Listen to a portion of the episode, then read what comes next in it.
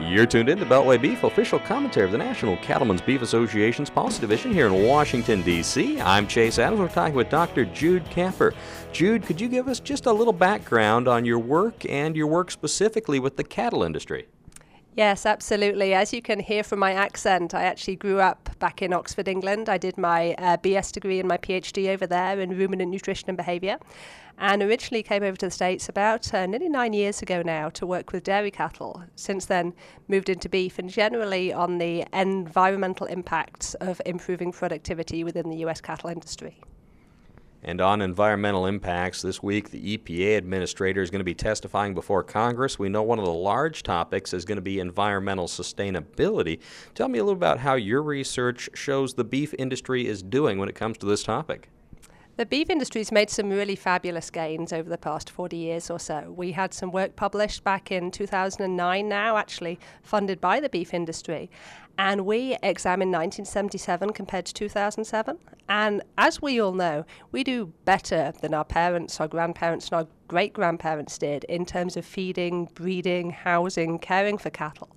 What those gains mean is that we've improved carcass weight per animal over that time, and we've also cut the total number of days that any animal needs to come to market. So, in total, per pound of beef in 2007, we need 12% less water, we need 30% less land, and we've seen a 16.16% decrease in the carbon emissions per pound of beef. And those are really great achievements on behalf of everybody in the cattle industry. Those are absolutely great achievements. And tell me a little about how it is that we can uh, can better share those achievements uh, here in Washington and, and out there with the consumers.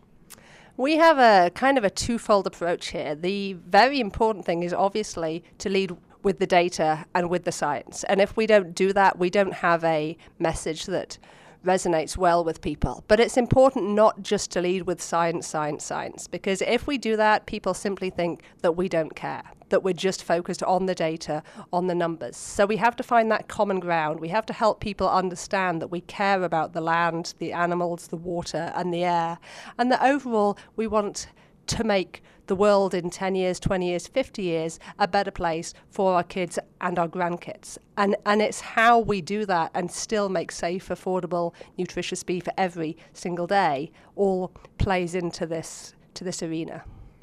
Let's hit a little bit more on, on the use of some of these technologies that have allowed us to make those gains. You, you mentioned uh, a few technologies, larger carcass size, but uh, uh, tell me exactly how it is that these technologies have, have improved efficiencies, which of course has improved cattle producers' bottom line, but also has improved our environmental footprint.